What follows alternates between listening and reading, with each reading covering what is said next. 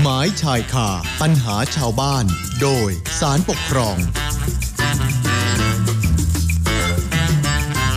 เข้าสู่ช่วงเวลากฎหมายชายคาปัญหาชาวบ้านโดยศาลปกครองกันเลยนะคะวันนี้หัวข้อของเราก็คือถนนสาธารณะกับระยะร่นแนวอาคารคุณฟังคะเรื่องของการอุทิศที่ดินให้เป็นทางสาธารณะเนี่ยถือว่าเป็นเรื่องดีเป็นการเสียสละเพื่อประโยชน์ของส่วนรวมแต่ว่าความปรารถนาดีเนี่ยบางทีมันก็อาจจะไปส่งผลกระทบต่อคนอื่นได้เหมือนกันนะคะเพราะว่าการก่อสร้างอาคารเนี่ยนอกจากจะต้องมีการเว้นระยะห่างจากแนวเขตที่ดินข้างเคียงแล้วสิ่งที่เราอาจจะลืมนึกไปก็คือว่าการเว้นระยะห่างจากถนนสาธารณะเพราะถ้าหากว่าที่ดินมีพื้นที่น้อยนะถ้าต้องเว้นระยะล่นแนวอาคารจากถนนสาธารณะมันอาจจะทำให้เหลือพื้นที่ไม่เพียงพอที่จะก่อสร้างอาคารก็ได้อย่างเช่นปัญหาที่เกิดเป็นข้อพิพาทในคดีปกครองที่เราจะนำมาคุยกันในวันนี้เนี่ยนะคะปรากฏว่ามีบุคคลผู้หนึ่งต้องการที่จะสร้างอาคารแต่เมื่อไปยื่นคำขออนุญาตต่อเจ้าพนักงานท้องถิ่นได้รับแจ้งว่าต้องมีระยะร่นแนวอาคารจากกึ่งกลางถนนสาธารณะสามเมตรนะทำให้เขาไม่สามารถปลูกสร้างอาคารได้ทั้งๆ ท, ที่อาคารในที่ดินแปลงข้างเคียงเนี่ยก็ไม่ได้มีระยะแนวร่นจากอาคารกึ่งกลางจากถนนสาธารณะแต่อย่างใดทั้งสิ้นเขาก็เลยงงๆนะคะว่าเอ๊ะและทำไมเขาต้องปฏิบัติตามกฎที่ว่านี้ก็เลยต้องไปร้องเรียนต่อเจ้าพนักงานท้องถิ่นนะคำชี้แจงที่ได้รับก็คือว่าอาคารดังกล่าวเนี่ยเขาทำได้เพราะเขาก่อสร้างมาเนิ่นนานแล้วแล้วก็ไม่อยู่ในข้อบังคับของกฎหมายควบคุมอาคารฉบับปัจจุบันที่กำหนดเรื่องระยะร่นไว้นะเพราะฉะนั้นไม่อาจจะไปสั่งหรือถอนอาคารที่ว่านี้ได้ส่วนอาคารที่มาก่อสร้างภายหลังเจ้าพนักงานท้องถิ่นก็ได้มีคำสั่งให้รื้อถอนแล้วแต่เวลาผ่านมานานก็ไม่เห็นมีการรื้อถอนนะคะเขาก็เลยเอาคดีไปฟ้องต่อศาลปกครองเพื่อขอให้ศาลมีคำพิพากษาและสั่งให้รื้อถอนอาคารดังกล่าวรายละเอียดของคดีและคำวินิจฉัยของศาลปกครองจะเป็นอย่างไรวันนี้เราจะพูดคุยกับท่านตุลาการหัวหน้าคณะศาลปกครองกลางในฐานะรองโฆษกศาลปกครองคุณดนัยศรีโมรานะคะสัญญาณท่านมาแล้วด้วยค่ะสวัสดีค่ะท่านรองค่ะครับสวัสดีครับคุณสุนันท์ครับสวัสดีครับท่านผู้ฟังครับค่ะการก่อสร้างอาคารที่ว่านี้เนี่ยเป็นกรณีพิพาทยังไงที่มาที่ไปเป็นแบบไหนล่ะคะท่านรองครับ อ, อย่างที่คุณสุนันท์พูดในตอนต้นรายการเนี่ยนะครับเรื่องของเรื่องก็คือว่าทางผู้ฟ้องคดีนะครับเขาก็ได้รับโอนที่ดินเนี่ยมาจากบิดานะเป็นเป็นมรดกมานะครับเขาก็อยากจะสร้างบ้านนะครับบนที่ดินแปลงนี้แต่บอกว่าที่ดินแปลงนี้ติดกับถนนสาธารณประโยชน์นะฮะซึ่งถนนสาธารณประโยชน์ที่ว่าเนี่ยแต่เดิมเนี่ยไม่ได้เป็นถนนสาธารณประโยชน์มาแต่เดิมคือแต่เดิมก็เป็นที่ดินที่มีเจ้าของกรรมสิทธิ์นั่นแหละนะครับแต่ว่าเจ้าของเดิมเนี่ยเขายกให้เป็นทางสาธารณประโยชน์ก็ตั้งแต่ปีสองพันห้าร้อยสามสิบแปดแล้วนะครับซึ่งทางถนนสาธารณประโยชน์ที่ว่าเนี่ยเป็นถนนเล็กๆเองครับมีความยาวเพียงห้าสิบเจ็ดเมตรเท่านั้นเองนะไม่ถึงไม่ถึงร้อยเมตรสั้นๆนะครับแล้วกว้างเนี่ยนะความกว้างเนี่ยก็กว้างไม่ถึงเมตรครับเพียงแค่เจ็ดสิบห้าเซนติเมตรเท่านั้นเองคุณสุนันท์ท่านผู้ฟังนึกภาพดูนะถนนสาธารณะเนี่ยเป็นถนนที่เล็กมากเลยจริงๆแล้วมันก็คือเป็นทางเดินเท่านั้นเองนะครับเพราะว่ารถรถเนี่ยวิ่งไม่ได้นะแค่เป็นทางเดินเท่านั้นเองแต่พอมีคำว่าถนนสาธารณะปุ๊บเนี่ยนะครับมันก็ไปเข้าข้อกฎหมายทันทีนะครับอย่างที่คุณสุนันท์พูดตอนต้นรายการเนี่ยว่าจะต้องมีการล่นระยะแนวอาคารเนี่ยจากกึ่งกลางถนนสาธารณะสามเมตรนะครับทีนี้คุณสุนันท์และท่านผู้ฟังลองนึกภาพตามนะครับต้องจินตนาการนิดหนึ่งก็คือว่าถนนกว้างเพียงแค่เจ็ดสิบห้าเซนติเมตรเนี่ยพอเว้นระยะกึ่งกลางถนนสามเมตรก็หมายความว่าถนนเจ็ดสิบห้าเซนเนี่ยกึ่งกลางก็ครึ่งหนึ่งก็ประมาณสามสิบห้าเซนประมาณนั้นใช่ไหมฮะดังนั้นจากกึ่งกลางถนนมาเนี่ยสามสิบห้าเซนจากนั้นเนี่ย กลายเป็นที่ดินของผู้ฟ้องคดีเนี่ยต้องร่นออกไปฮะเท่ากับว่าต้องร่นที่ดินเนี่ยถ้าเอาจากเขตทางสาธารณะเนี่ยก็เท่ากับร่นไปประมาณสองเมตรหกสิบห้าเซนนั่นน่ะสิคะโอ้โหถือว่าร่นเยอะมากนะครับเพราะว่าเพราะว่ากฎหมายเรื่องเรื่องการเว้นระยะอาคารเนี่ยนะครับขนาดถนนกว้างต้องยี่สิบเมตรขึ้นไปเนี่ยกฎหมายบอกว่าให้ร่นระยะห่างจากเขตทางสาธารณะทางสาธารณะเนี่ยคือแค่สองเมตรเองนะครับถนนกว้างยี่สิบเมตรขึ้นไปเนี่ยแต่ว่าบอกว่าไอ้นี่ถนนแค่เจ็ดสิบห้าเซนเนี่ยเขาต้องล้นออกไปต้องสองเมตรหกสิบห้าเนี่ยเยอะกว่าถนนยี่สิบเมตรอีกนะครับฉะนั้นปัญหานี้ก็เลยทำให้เขาเนี่ยไม่สามารถจะปลูกสร้างบ้านเพราะว่าพอล้นเยอะเนี่ยที่ดินมันก็เหลือด้านหลังนิดเดียวเองครับเขาก็ปลูกไม่ได้เพราะว่าเรื่องนี้จริงๆแล้วน้องสาวเขาเคยจะปลูกมาครั้งหนึ่งแล้วนะครับเราก็เป็นน้องสาวนี้ไปยื่นเรื่องที่ที่ที่เทศบาลเนี่ยนะครับว่าจะขอปลูกสร้างอาคารเนี่ยปรากฏว่าเทศบาลก็ปฏิเสธว่าถ้าจะสร้างเนี่ยนะต้องเว้นระยะห่างสามเมตรคือถ้าจะสร้างสร้างได้แต่ว่าต้องเว้นห่างสามเมตรทีนี้ถ้าเว้นห่างสามเมตรแบบนี้นะครับก็ก็ปลูกสร้างอาคารคงจะไม่คุ้มนะฮะอาจจะมีหลังบ้านแค่หลังเล็กๆเท่านั้นเองครับทีนี้พอน้องสาวปลูกไม่ได้ตัวเขาก็อยากจะปลูกบ้านเขาก็จะไปพิสูจน์ดูว่าทำไมถึงไม่ได้เขาก็ไปยื่นอีกเหมือนกันก็ได้รับคำตอบเดียวกันกับที่น้องสาวไปยื่นมาก็คือว่าจะต้องล้นระยะห่างจากแล้วถนนสาธารณะนะครับจากถึงการถนนสาธารณะเนี่ยสามเมตรทีนี้ผู้ฟ้องคดีก็คงจะรู้สึกไม่ค่อยจะเห็นว่าเอ๊ะทำไมกฎหมายเป็นแบบนี้เนี่ยเขาปลูกบ้านไม่ได้ซะละแล้วปรากฏว่าแถวนั้นน่ะบ้านตรงนั้นน่ะนะฮะทำไมปลูกได้มีแต่หลังๆเนี่ยอยู่ติดกับถนนทั้งนั้นเลยถนนไอชี้ว่าเนี่ยทางเดินเนี่ยนะฮะทำไมสร้างได้นะครับเขาก็บอกเอ๊ะอย่างนี้ไม่ยุติธรรมเลยทำไมของเขาสร้างไม่ได้นะครับฉะนั้นตรงนี้เขาก็เลยต้องเอ่อไปร้องเรียนนะไปร้องเรียนต่อต่อเจ้าพนักงานท้องถิ่นครับว่าว่าทำไมถึงสร้างไม่ได้ครับคุณสนั่นครับค่ะค่ะคือเจ้าหน้าที่ไม่อนุญาตแบบนี้นะคะแล้วผู้ฟ้องคดีพิจารณาจำนวนเนื้อที่ที่เหลือแล้วสรุปว่าคือยังไงถ้าถ้าต้องล้นตามแนวกฎหมายเนี่ยมันก็สร้างไม่ได้จริงๆใช่ไหมคะท่านรองครับสร้างไม่ได้ครับทีนี้พอเขาสร้างไม่ได้เนี่ยเขาก็ทำยังไงดีก็ไปร้องเรียนนะไปร้องเรียนต่อเจ้าพนักงานที่ดินเออไม่ใช่เจ้าพนักงานท้องถิ่นนะเจ้าท้องถิ่นที่เป็นคุณออกอนุญาตให้ให้สร้างอาคารเนี่ยนะครับเขาก็ไปร้องเรียนว่าทำไมอาคารอื่นๆเนี่ยสร้างได้ทำไมของเขาเนี่ยสร้างไม่ได้แล้วปรากฏว่ามีเจ้าของอาคารบางหลังเนี่ยนะมีการไปสร้างสะพานบนอาคารนี้ด้วยอ๋อพอดีผมผมลืมลืมพูดรายละเอียดไปนิดหนึ่งนะครับคือพอดีเนี่ยเรื่องที่เป็นคดีกันในคดีเนี่ยผมเคยไปเห็นพื้นที่จริงมาด้วยแต่ผมไม่เคยทำคดีนี้นะครับ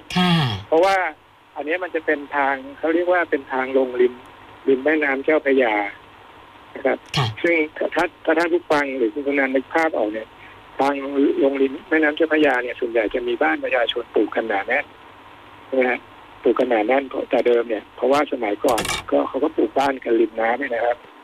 แล้วก็ต่อมาก็มีการมาทำบ้านอยู่ริมน้ำนี่เขาก็มาทำเป็นร้านอาหารนะฮะก็มีคนเดินเข้าไปเยอะเขาก็มีการทำทำทางเดินมีการทำเสานะครับก่อเสาแล้วก็วางพื้นคอนกรีตเป็นทางเดินให้คนเดินเข้าไปสะดวกนะตรงนี้มันก็กลายว่าไอ้ถนนตรงนี้มันกลายเป็นถนนสาธารณะแล้วมีคนไปสร้างทำสะพานให้คนเดินได้อันนี้ก็ถือว่าเป็นการสร้างบนถนนสาธารณะนั้นผู้ฟ้องคดีบอกว่าอันนี้ทำไม่ได้นะครับมามาทักในเมื่อทางเทศบาลบอกว่านี่เป็นถนนสาธารณะใช่ไหมแล้วทำไมจึงมีการมาวางแผ่นคอนกรีตให้คนเดินอันนี้ทำไม่ได้แล้วก็บ้านต่างๆที่สร้างนะครับชิดถนนเนี่ยเหล่านี้ทำไม่ได้เขาก็ไปร้องเรียนต่อเจ้าพนักงานท้องถิ่นก็คือนายกเทศมนตรีว่าเนี่ยพวกบ้านพวกนี้ทำไมทำทำไมถึงปลูกสร้างได้ทีนี้ทางนายกเทศมนตรีเขาก็ทำหนังสือชี้แจงผู้ฟ้องคดีตามที่ร้องเรียนนะครับว่าอาคารที่ว่าเนี่ยที่อยู่ใกล้ริมแม่น้ำเนี่ยมีทั้งหมดแปดหลังก็บอกว่าอาคารที่อยู่ติดแม่น้ำเลยเนี่ยตอนนี้กำลังไปรังวัดอยู่ให้กรมเจ้าท่าซึ่งมีหน้าที่ดูแลที่ดินริมตลิ่งริมตลิ่งว่า อาคารเหล่านี้สร้างผิดกฎหมายหรือไม่ก็กำลังอยู่ระหว่างตรวจสอบอยู่ส่วนอาคารอีกหลังหนึ่งนะครับทางนายกเทศมนตรีก็บอกว่าเป็นหลังที่สามนะฮะหลังที่สามเลยบอกว่าอันนี้สร้างมานานแล้วตั้งแต่ปีสองพันห้าร้อยก่อนสองพันห้าร้อยสามสิบคือปกติแล้วเนี่ยกฎหมายควบคุมอาคารฉบับที่เราใช้อยู่ปัจจุบันนะครับก็คือฉบับปีสองพันห้าร้อยยี่สิบสองเนี่ยนะครับคือเวลาประกาศใช้แล้วเนี่ยไม่ได้บังคับทันทีนะในทุกพื้นที่จะต้องมีการออกพระราชกฤษฎีกาออกมาใช้บังคับว่าให้นำมาใช้เขตไหนของที่ไหนนะครับจะมีพระราชกฤษฎีกากำหนดไว้หรือว่าถ้ามีผังเมืองรวมเนี่ยก็ไม่ต้องคือถ้าประกาศเป็นผังเมืองรวมเมื่อไหร่ก็อยู่ภายใต้พระราชบัญญัติควบคุมอาคารพ.ศ. สองพันห้าร้อยยี่สิบสองนะก็ไม่ต้องตราเป็นพระราชกฤษฎีกาอีกดังนั้นในกรณีบ้านอาคารหลังที่สามเนี่ยนะครับทางนายกเทศมนตรีก็ตอบว่าอันนี้สร้างมาก่อนที่จะ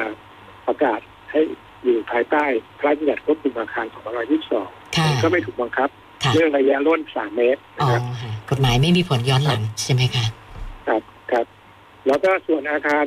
หลังที่สี่หลังที่ห้านะทางนายกเทศมนตรีก็กำลังไปอารักขาอยู่ว่าตกลงสร้างมาเมื่อไหร่อาคารเนี่ยไม่ชัดเจนว่าสร้างเมื่อไหร่ก็เลยยังยังตอบไม่ได้ว่าว่าหลังที่สี่หลังที่ห้าเนี่ยสร้างผิดกฎหมายหรือไม่ส่วนหลังที่หกหลังที่เจ็ดนี่ก็อันนี้สร้างหลังจริงหลังจริงหมายถึงหลังที่ประกาศใช้กฎหมายควบคุมอาคารแล้วนะครับฉะนั้นก็ตอนนี้ทางนายกเทศมนตรีก็สั่งไปแล้วว่าให้ห้ามใช้อาคารคำว่าห้ามใช้อาคารนี่หมายถึงว่าห้ามอยู่เพราะว่าจริงๆก็คือบ้านใช่ไหมฮะห้ามเขาไปอยู่อาศัยแล้วก็ให้ไปทำดำเนินการเรื่องขออนุญาตดัดแปลงอาคารเพราะว่ามันยังสามารถปรับปรุงได้ก็คือให้เว้นระยะห่างสามเมตรเนี่ยสามารถทำได้ก็คือต้องรื้อในส่วนที่ที่ที่มันเกินที่มันลดไม่ได้เว้นระยะสามเมตรต้องรื้อออกไปแล้วตรงนี้ก็สั่งไปแล้วส่วนในกรณีที่ทำทางเดินบนทางสาธารณประโยชน์เพื่อให้คนเดินไปมาเนี่ยนะครับอันนี้ก็ถือว่าสร้างไม่ไม่ได้เพราะเป็นทางสาธารณประโยชน์ก็สั่งให้รื้อรื้อไปนะครับก็ก็มีคำสั่งอย่างนี้นะครับทางนายกเทศมนตรีเพราะสั่งไปแบบนี้แล้วเนี่ยทางผู้ฟ้องคดีเขาก็ไม่ค่อยเห็นด้วยนะว่ากับคำคำชี้แจงของนายกเทศมนตรีเนี่ยเพราะว่าเออทำไมบางอาคารก็ยังสร้างได้และไอ้ที่ว่าให้รื้อเนี่ยนะครับก็ไม่เห็นรื้อใช่ไหมคะก็ไม่เห็นรื้อสักทีนะฮะรอมองดูเอ๊ะน้องเรียนไปตั้งนานแล้วหลังจากที่นายกเทศมนตรีตอบมาก็ยังไม่เห็นรื้อเขาก็มองว่าอย่างเนี้ยมันคือจริงอย่างนี้ก็เหมือนกับการเลือกปฏิบัติเนี่ยเขาเขาความเกิดความรู้สึกแบบนั้นว่าเขาจะสร้างเนี่ยสร้างไม่ได้แต่คนอื่นเนี่ยทำไมสร้างได้แล้วไอ้ที่ว่านายกเองก็บอกว่าผิดกฎหมายก็ไม่เห็นรื้อนะก็ยังยังยังสร้างอยู่ไอ้ถึงคนที่บอกว่าห้ามใช้ก็ยังเห็นคนก็ยังยังอยู่ได้อยู่เหมือนเดิมใช่ไหมฮะเขาก็เลยมาฟ้องคดีคือเขาไม่ได้ฟ้องเพื่อตัวเขาเองแล้วว่าว่าขอจะปลูกบ้านไอ้ในที่ดินของเขาเนี่ยเขาเขาเขาก็ยอมรับเลยว่ากฎหมายมันเขียนอย่างนั้นจริงนะฮะแต่เขากำลังบอกว่าแล้วไอ้ที่ดินไอ้บ้านหลังอื่นมันสร้างได้ทำไมนายกไม่ไม่เด็ดไปรื้อเลยเขาไปฟ้องว่าเนี่ยนายกละเลยต่อหน้าที่ตามที่กฎหมายกำหนดให้ต้องปฏิบัติครับค่ะฟังดูเหมือนอันนี้กำลังต่อสู้เพื่อหลักการที่ถูกต้องอย่างนั้นนะคะแล้วอย่างนี้เนี่ยคดีมาถึงศาลปกครองแล้วศาลท่านพิจารณาแล้วเห็นเป็นยังไงบ้างคะท่านรองเรื่องนี้ศาลก็ก่อนก่อนที่จะพูดถึงคำพิพากษาของศาลครับผมก็อยากทำความเข้าใจกับคุณชุมนันท์และก็ท่านผู้ฟังเกี่ยวกับกฎหมายควบคุมอาคารก่อนนะครับคือตามระเบียบควบคุมอาคารที่ประกาศใช้นี่นะครับ การก่อสร้างอาคารต่างๆนะครับท่านผู้ฟังครับท่านผู้ฟังที่อยู่ทางบ้านเวลาที่จะปลูกสร้างอาคารเนี่ยไม่ใช่ว่าเราอยู่ดีๆนึกอยากจะสร้างก็สร้างขึ้นได้เองเลยนะครับเพราะว่าต้องอยู่ภายใต้กฎหมายคือต้องอยู่ต้องได้รับใบอนุญาตนะครับจากเจ้าหน้าที่ท้องถิ่นต้องไปขออนุญาตก่อนแล้วก็ต้องสร้างทุกระยะเว้นระยะต่างๆมันจะมีรายละเอียดเยอะมากเลยครับคือท่านผู้ฟังที่ปลูกบ้านเองเนี่ยจะค่อนข้างปวดหัวพอสมควรนะเวลาที่จะปลูกบ้านหลังหนึ่งเนี่ยเพราะว่ามันมีข้อกำหนดเรื่องระยะร่นอะไรต่างๆเนี่ยหลายอย่างก็คือนอกจากระยะร่นในที่ดินข้างเคียงนะครับว่าต้องห่างนะครับสองเมตรถึงจะมีหน้าต่างได้มีช่องแสงได้นะแล้วก็นอกจากนั้นแล้วถนนสาธารณะที่อยู่หน้าที่ดินเราเนี่ยก็ต้องเว้นระยะด้วยนะเว้นระยะห่างด้วยนะถึงแม้จะไม่ใช่เป็นที่ดินบุคคลอื่นเนี่ยเป็นของสาธารณะก็ต้องมีระยะ ดังนั้นเนี่ยถ้าเราสร้างผิดนะฮะคือเราไม่ไปขออนุญาตยกตัวอย่างเราไม่ขออนุญาตเราอยู่ดีเราก็สร้างขึ้นมาเองพอสร้างเสร็จแล้วเนี่ยถ้าสร้างผิดนะครับเจ้าหน้าที่ดินเนี่ยเขาสามารถมีคำสั่งนะครับถ้าเขาพบว่าเราสร้างไม่ถูกต้องเนี่ยนะเขาสั่งให้เรารื้อถอนได้เลยนะฮะรื้อถอนได้เลยแล้วก็ถ้าหากเอ่อมันไม่ต้องรื้อทั้งหมดหมายถึงว่าอาจจะรื้อบางส่วนในส่วนที่สร้างไม่ถูกต้องเนี่ยเขาก็จะมีคำสั่งว่าให้ให้เรารื้อถอนในแก้ไขนะมามาแก้ไขให้ถูกต้องตามแบบทีนี้มีกฎหมายอีกมาตราหนึ่งที่ผมจะเรียนให้ท่านผู้ฟังฟังนะครับคือจริงๆกฎหมายเรื่องควบคุมอาคารมันมีรายละเอียดเยอะก็คือมาตราห้าสิบสองวรรคหกนะของร่างบัญญัติควบคุมอาคารเนี่ยมีซึ่งจะเกี่ยวข้องกับคดีนี้แหละก็คือว่าในเรื่องของจะมีบทบัญญัติบอกว่าในระหว่างอุทธรณ์ในระหว่างอุทธรณ์ถ้ามีให้ผู้อุทธรณ์หรือเจ้าพนักงานท้องถิ่นกระทำการอื่นใดอันเป็นมูลกรณีแห่งการอุทธรณ์เว้นแต่อาคารนั้นจะเป็นพยันตรายต่อบุคคลหรือทรัพย์สินซึ่งมีลักษณะซึ่งไม่อาจรอได้นะครับอันนี้จะมีมาตรานี้หมายความว่าว่ายังไงมาตรานี้ก็คือว่าในกรณีอย่างคดีเรื่องนี้นะครับท่านผู้ฟังครับเมื่อมีการเจ้าพนักงานท้องถิ่นเขาออกคำสั่งแล้วเนี่ยออกคำสั่งให้เจ้าของอาคารว่าไปรื้อถอนอาคารในส่วนที่ถูกไม่ถูกต้องอะไรก็แล้วแต่หรือว่าสั่งห้ามห้ามเข้าไปอยู่อาศัยก็ไปใช้อาคารเนี่ยนะครับคนที่เขาได้รับคำสั่งเนี่ยเขามีสิทธิอุทธรณ์เขามีสิทธิอุทธรณ์อุทธรณ์คำสั่งของเจ้าพนักงานท้องถิ่นทีนี้ในระหว่างที่มีการอุทธรณ์เนี่ยตามกฎหมายมาตราห้าสิบสองวรรคหกเนี่ยเจ้าพนักงานท้องถิ่นเนี่ยไม่สามารถจะไปดำเนินการกระทำการอันใดกับอาคารที่ว่าสร้างผิดกฎหมายนั้นได้เหมือนแต่ว่าอาคารนั้นเนี่ยมันจะเป็นอันตรายคือเรียกว่ามันจะทำให้เกิดอันตรายต่อคนอื่นไม่อาจรอได้อันนี้ต้องสั่งรื้อทันทีอย่างนั้นได้แต่ถ้าเขาอยู่กันไม่ได้ผลกระทบกระเทือนใครใช่ไหมฮะอย่างเนี้ยเจ้าพนักงานท้องถิ่นจะไปรื้อทันทีก็ได้ในระหว่างที่เขาพิจารณาอุทธรณ์ครับคุณนันครับค่ะค่ะท่านรองคะแล้วตามข้อเท็จจริงเนี่ยนะคะการก่อสร้างอาคารหลายๆหลังตามข้อร้องเรียนของผู้ฟ้องคดีเนี่ยคือมันมันไม่ถูกต้องตามบทบัญญัติของกฎหมายจริงๆอย่างนั้นหรือเปล่าคะก็คดีเรื่องนี้ศาลก็ไปดูข้อเท็จจริงในคดีนะครับก็ก็พบว่าอย่างที่นายกขึ้นคุณเขาทำหนังสือชี้แจงไปเนี่ยก็พบว่าสุดท้ายเลยนะอาคารมีสามหลังใช่ไหมครับคุณนันท์มีอยู่สามหลังเนี่ยสร้างขึ้นนะโดยที่ได้รับอนุญาตเนี่ยแต่ว่ามีการผิดไปจากแบบแผนที่ได้รับอนุญาตมีสามหลังนะก็คืออาคารที่ว่ากำลังรอผลจากกรมเจ้าท่าเนี่ยที่อยู่ริมแม่น้ำเนี่ยอันนี้ผิดหนึ่งหลังกับอาคารหลังที่หกที่เจ็ดที่เรียนไปตอนต้นรายการนะครับอันนี้ผิดอันนี้ต้องต้องต้องรื้อถอนงั้นการที่นายกแต่ว่านายกเทศมนตรีเนี่ยเขาก็ออกคำสั่งไปแล้วว่าให้รื้อถอนให้ปรับปรุงให้แก้ไขนะครับส่วนอาคารการสร้างสร้างทางเดินบนทางสาธารณะอันนี้ก็ถือว่าลุกล้ำทางสาธารณะชาวบ้านท้องถิ่นก็สั่งให้รื้อถอนไปแล้วนะสั่งให้รื้อถอนไปแล้วทีนี้การเมื่อเจ้าพนักงานท้องถิ่นสั่งไปไปหมดแล้วเนี่ยนะครับอ๋อแล้วก็มีอาคารอีกอีกหลังหนึ่งที่ว่าสร้างมานานแล้วเนี่ยก็ถือว่ามีก่อนที่กฎหมายจะบังคับใช้ส่วนอาคารอีกอีกอีกสองหลังนะครับที่ว่ายังไปหาว่าสร้างมาเมื่อไหร่เนี่ยก็ไปตรวจสอบแล้วปรากฏว่าสร้างก่อนกฎหมายใช้บังคับทั้งนั้นอันนั้นก็ถือว่าสร้างได้นะไม่อยู่ภายใต้กฎหมายบังคับดังนั้นทางศาลเนี่ยศาลปกครองเนี่ยก็จึงวินิจฉัยครับว่า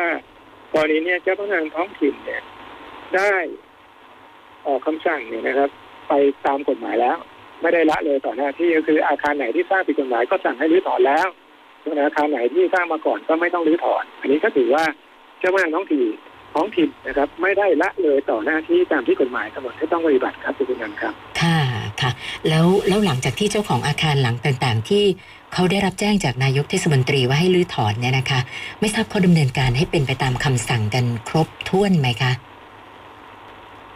ก็ทุกหลังก็อุทธรณ์หมดครับคุณนันท์อุทธรณ์หมดนะใครใครใครใครจะรื้อใช่ไหมครับอุทธรณ์ได้ครับเขาเขาอุทธรณ์หมดฮะพอเขาอุทธรณ์กันหมดเนี่ยมันก็เข้าข้อกฎหมายที่ผมอธิบายเมื่อสักครู่นี้ว่าเจ้าหน้าที่ท้องถิ่นก็ไม่สามารถจะไปทำอะไรได้ในระหว่างที่ระหว่างที่อยู่ระหว่างที่นายอุทธรณ์เขาก็อุทธรณ์กันทุกคนครับดังนั้นตรงเนี้ย แล้วก็จริงๆผู้ฟ้องคดีคือคดีเรื่องนี้จริงๆมันใช้เวลานานนะกว่าศาลจะตัดสินเนี่ยเพราะว่าตั้งแต่ศาลปกครองชั้นต้นมาจนถึงศาลปกครองสูงสุดเนี่ยใช้เวลานานผู้ฟ้องคดีเขาก็ติดตามตลอดนะคดีเรื่องนี้ผมไปไปไปดูคือมันมีคดีที่เกี่ยวโยงกันอีกหลายคดีเลยครับเพราะว่าพอหลังจากที่ผู้ฟ้องคดีฟ้องคดีนี้ไปแล้วเนี่ยพอเรื่องไปที่เข้าคณะกรรมการพิจารณาอุทธรณ์คณะกรรมการพิจารณาอุทธรณ์ก็พิจารณาใช้เวลานานจ้ะกว่าที่จะพิกว่าจะกว่าจะพิจารณาอุทธรณ์ผู้ฟ้องคดีคนเนี้ยเขาก็ติดตามไปฟ้องเจ้าพนักไปคณะไปฟ้องคณะกรรมการพิจารณาอุทธรณ์ว่าพิจารณาอุทธรณ์ล่าช้าเพราะว่าในระหว่างพิจารณาอุทธรณ์เนี่ยอาคารมันก็ยังอยู่ได้ใช่ไหมฮะไม่ไม่ต้องถูกสั่งหรือเขาก็ไปฟ้องสุดท้ายเนี่ยทางคณะกรรมการพิจารณาอุทธรณ์ก็เลยต้องมีคำวินิจฉัยอุทธรณ์ออกมานะครับแล้วอุทธรณ์ก็วินิจฉัยไปตามข้อตามข้อกฎหมายนี่แหละว่าถ้าอาคารไหนที่ไม่ได้เว้นระยะสามเมตรจากถึงกลางถนนมาก็ถือว่าผิดกฎหมายก็ฉะนั้นคำสั่งของเจ้าพนักงานต้องถือที่ให้ริถอดก็ชอบด้วยกฎหมายแล้วแต่ว่าคำวินิจฉัยอุทธรณ์เหล่านี้มันเกิดขึ้นหลังจากผู้ฟ้องคดีมาฟ้องคดีคดีนี้ใช่ไหมครับค่ะฉะนั้นจะไปบอกว่าเจ้าพนักงานต้องถิ่นในตอนตอนที่เขามาฟ้องคดีนี้ละเลยต่อหน้าที่เนี่ยไม่ได้เพราะตอนฟ้องคดีเนี่ยคำนี้อุทธรณ์ยังไม่ออกมาแต่ระหว่างดำเนินกระบวนพิจารณามาของศาลมาเรื่อยๆเนี่ยพอคำสั่งคำวินิจฉัยอุทธรณ์ออกมาเนี่ยผู้ฟ้องคดีก็บอกนี่ไงคำวินิจฉัยอุทธรณ์ออกมาแล้วทำไมไม่เห็นรื้อเลยก็มันไม่เกี่ยวกับคดีนี้มันเป็นอีกคดีหนึ่งนะครับโอเคเป็นอีกคดีหนึ่งฉะนั้นเนี่ยก็ถือว่าเจ้าพนักงานท้องถิ่นเนี่ยไม่ได้ละเลยต่อหน้าที่ตามที่กฎหมายให้กำหนดนะครับกำหนดให้ต้องปฏิบัติครับคุณนันท์ครับคดีเรื่องนี้นะครับท่านผู้ฟังที่สนใจนะครับอยากไปฟังอยากจะไปศึกษานะครับไปอ่านดูก็เป็นคดีหมายเลขแดงที่ออ่างห้าสามสี่รับสองห้าหกศูนย์นะครับคือรายละเอียดของคดีเนี่ยผมจะพูดในรายละเอียดเนี่ยลงไปลึกๆเนี่ยอาจจะพูดไม่ค่อยได้เพราะว่ามันเป็นพูดท่านผู้ฟังหลายท่านอาจจะเคยไปกินอาหารที่ร้านนี้ด้วยครับที่เป็นเรื่องกันค่ะท่านรองคะมีคุณผู้ฟังนะคะฟังอยู่แล้วเขาก็มีปัญหาเกี่ยวกับเรื่องการก่อสร้างอาคารเหมือนกันนะบอกว่าอยากจะขอคำแนะนำเบื้องต้นจากท่านรองสักนิดหนึ่งนะคะนะก็คือกรณีอาคารที่ก่อสร้างก่อนปีสองพันห้าร้อยยี่สิบสองเนี่ยเขาบอกว่าเคยไปขออนุญาตซ่อมแซมหลังคาก็คือจะเปลี่ยนจากโครงไม้มาเป็นโครงเหล็กเมทัลชีทนะปรากฏว่าทางเจ้าหน้าที่เขตไม่ไม่ยอมไม่อนุญาตนะบอกว่าถ้าจะซ่อมเนี่ยนะคุณจากเดิมเป็นไม้คุณก็ต้องเปลี่ยนใหม่เป็นไม้เท่านั้นก็เลยสงสัยว่าถ้าเราอยากจะเปลี่ยนเป็นเมทัลชีทเราไม่อยากได้ไม้แล้วแต่เจ้าหน้าที่เขตบอกอย่างเงี้ยเรามีวิธีการดำเนินการยังไงบ้างไหมคะท่านรอง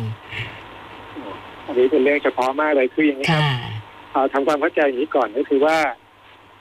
เราต้องไปดูเหตุผลของเจ้าหน้าที่ท้องถิ่นก่อนที่เขาให้เหตุผลมาเนี่ยเขาอ้างกฎหมายข้ออะไรใช่ไหมฮะเราถึงจะต่อสู้ได้ถูกต้องเพราะว่าถ้ามันมีกฎหมายกำหนดอำนาจหน้าที่ไว้เนี่ยว่าให้สร้างยังไงแบบไหนเนี่ยมันก็ต้องเป็นไปตามกฎหมายนั้นเราคงไปฝ่าฝืนไม่ได้นะฮะซึ่งโดยโดยทั่วไปเนี่ยผมอยากจะทำความเข้าใจกับท่านผู้ฟังเนี่ยครับว่าส่วนใหญ่เนี่ยเจ้าหน้าที่ที่ที่เขาเป็นคนพิจารณาเรื่องขออนุญาตการอนุญาตก่อสร้างอาคารเนี่ยเขาถือกฎหมายอยู่แล้วเขาก็ศึกษาละเอียดส่วนใหญ่เนี่ยเราจะสู้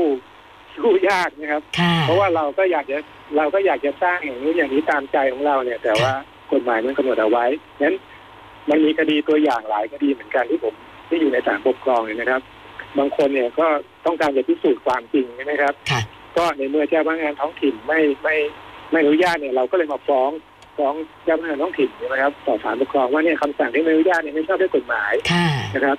เขาบอกว่าคดีเนี่ยโหกว่าจะตัดสินมันก็อาจจะใช้เวลาหลายปีนะเราก็สร้างสร้างสร้างไม่ได้ดีแล้วสุดท้ายสุดท้ายก็แพ้คดีด้วยนะเพราะว่าส่วนใหญ่เจ้าหน้าที่ท้องถิ่นเขาก็เขาก็มีกฎหมายอยู่ในมืออยู่แล้วฉะนั้นฉะนั้นท่านผู้ฟังที่ถามรายนี้นะครับถ้าต้องลองย้อนกลับไปถามเจ้าหน้าที่ท้องถิ่นเขาก่อนว่าที่เขาไม่ให้สร้างเนี่ยเขาอ้างกฎหมายอะไรเพราะตอนนี้ผมคงจะตอบไปทันทีไม่ได้เพราะมันเป็นเรื่องเฉพาะมากเลยว่าว่าการสร้างหลังคาเป็นไม้เป็นไม้เล่นชีเนี่ยมีหลักเกณฑ์ยังไงค่ะ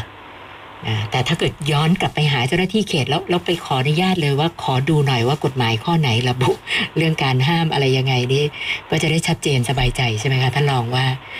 เขายึดตามกฎหมายจริงๆคือถ้ามีกฎหมายปุ๊บเนี่ยเราก็สู้ยากแล้วนะครับ ก็ต้องก็ต้องเป็นไปตามกฎหมายกำหนดอย่างนั้นนะคะสำหรับคดีที่หยิบมาคุยกันในวันนี้เนี่ยท่านรองอยากจะฝากอะไรปิดท้ายสักหน่อยไหมคะครับคดีที่ผมนำมาเรียนให้ท่านผู้ฟังมาฟังมาให้ท่านผู้ฟังฟังในวันนี้มีข้อคิดสองประการครับประการที่หนึ่งก็คือว่าเรื่องของการอุทิศที่ดินให้เป็นประโยชน์สาธารณะครับก็คืออย่างที่คุณสุนันท์พูดในตอนต้นรายการแล้วว่าจริงๆการอุทิศที่ดินเนี่ยเป็นสิ่งที่ดีแต่ว่าบางครั้งเนี่ยการอุทิศที่ดินแล้วมันทำให้คือจริงๆแล้วเนี่ยคดีที่ที่เรามาคุยกันวันนี้นะครับบ้านแปดหลังที่ว่าเนี่ยจริงๆเป็นพี่น้องกันหมดเลยทั้งคนฟ้องคดีคนนี้ด้วยเหมือนกันก็คือทั้งหมดเนี่ยเป็นพี่น้องกันหมดเลยครับก็คือมันมีคือทั้งหมดเนี่ยจะเดิมมันเป็นที่ดินแปลงเดียวกันแล้วก็มีการมาแบ่งกรรมสิทธิ์รวมนะเพื่อจะได้ให้มาปลูกบ้านกันแล้วก็ไอ้ทางเดินตรงกลางเนี่ยก็เพื่อให้ทุกคนเดินด้วยกันใช่ไหมฮะเพื่อจะได้เข้าออกบ้านแต่ละหลังแต่ทีนี้เนี่ยจริงๆแล้วถ้าทำให้ให้ไม่กระทบเรื่องเรื่องนี้ที่จะเป็นเรื่องเป็นเรื่องเป็นเรื่องเป็นราวในครั้งนี้จริงๆเขาต้องเรียกว่าทำเป็นทางภาระจำยอมทางภาระจำยอมก็คือจะให้ประโยชน์สำหรับที่ดินที่อยู่ตรงเนี้ยได้ใช้ประโยชน์ร่วมกันในการเดินแต่ปรากฏว่าเจ้าของเดิมเนี่ยที่เป็นเจ้าของแปลงใหญ่เนี่ยนะฮะไปอุทิศให้เป็นทางสาธารณประโยชน์เข้ามันก็กลายเป็นเรื่องขึ้นมาแล้วพอเป็นถนนสาธารณประโยชน์ปุ๊บมันก็ไปเข้าข้อกฎหมายว่าต้องเว้นระยะจากถึงกลางถนนสามเมตรนะครับคือเป็นเพราะว่าเจ้าของเดิมที่เป็นก่อนที่เขาแบ่งทิศให้เป็นถนนสาธารณประโยชน์เขาลืมนึกถึงเรื่องนี้ไปว่ามันมีกฎหมายถึงเรื่องระยะร่นอาคารกำหนดไว้ดังนั้นท่านผู้ฟังครับเป็นข้อคิดเลยว่าถ้าท่านผู้ฟังมีที่ดินแปลงใหญ่แล้วก็ต้องการจะแบ่งที่ดินให้กับลูกๆหลานๆที่จะได้อยู่อาศัยร่วมกันแล้วก็มีทางเดินเข้าบ้านแต่ละหลังเนี่ยถ้าท่านไปอุทิศให้เป็นถนนสาธารณประโยชน์เนี่ยมันจะเกิดปัญหาเรื่องระยะร่นแนวอาคารตามเป็นตามคดีเรื่องนี้ทันทีครับคุณสุนันท์ครับท่านผู้ฟังครับค่ะแล้ววันนี้ต้องขออีกข้อประเด็นหนึ่งนะครับก็คืออีกข้อคิดอีกหนึ่งก็คือเรื่องของการร้องเรียนเจ้าหน้าที่น้องถิ่นครับคือท่านผู้ฟังบางทีใจร้อนว่าเอ๊ะทำไมเราร้องเรียนอาคารนั้นผิดกฎหมายเราไปร้องเรียนทำไมไม่เห็นรื้ออะไรนะครับมันมีข้อกฎหมายตรงมาตราห้าสิบสองวรรคหกนี่เองว่าในระหว่างพิจารณาอุทธรณ์เนี่ยครับและเจ้าหน้าที่น้องถิ่นไม่สามารถไปสั่งให้รื้อถอนอาคารได้ครับคือไม่สามารถไปรื้อถอนอาคารได้แล้วโดยปกติแล้วคนที่ได้รับคำสั่งเนี่ยถึงแม้มีคำวิจัยอุทธรณ์ออกมาแล้วเนี่ยเขาก็มาฟ้องขึ้นถอนคำสั่งนั้นอีกอีกทีหนึ่งที่ศาลปกครองอยู่ดีนะฮะนั้นคดีมันก็จะไปอีกยาวครับฉะนั้นอาคารที่ว่างก็อยู่ได้นานฉะนั้นท่านผู้ฟังก็จะเห็นว่าอาคารผิดกฎหมายทำไมมันอยู่ได้ไม่ไม่ถูกเลยสักทีนะเพราะมันเป็นเรื่องกันอยู่ที่ศาลอีกหลายปีครับคุณแมนครับอ๋อค่ะคือฟังฟังถ้าลองตอนแรกเนี่ยก็ยังคิดว่าเอ๊ะท้ายสุดแล้วเนี่ยตอนนี้ผู้ฟ้องคดียังสบายดีอยู่หรือเปล่านะคะแต่พอมาตอนท้ายว่าโอ้โหแปดหลังนี้เป็นญาติพี่น้องกันหมดนี่ก็เลยเดาว่าป่านนี้คงคงไม่คุยกันแล้วมั้งคะอ่าฟ้องคดีกันแบบนี้นะคะแต่ว่าคดีนี้จริงๆจะมีมีภาคสองต่อนะครับสุดท้ายอ๋อเหรอมีภาคสองค่ะมีภาคสองเพราะว่าไอ้คดีที่ที่เขามาฟ้องว่าคำสั่งของเจ้าหน้าที่ท้องถิ่นที่ว่าให้เขาลื้อถอนอาคารเนี่ยที่ว่าต้องเว้นสามเมตรนะของหลังอื่นนะฮะ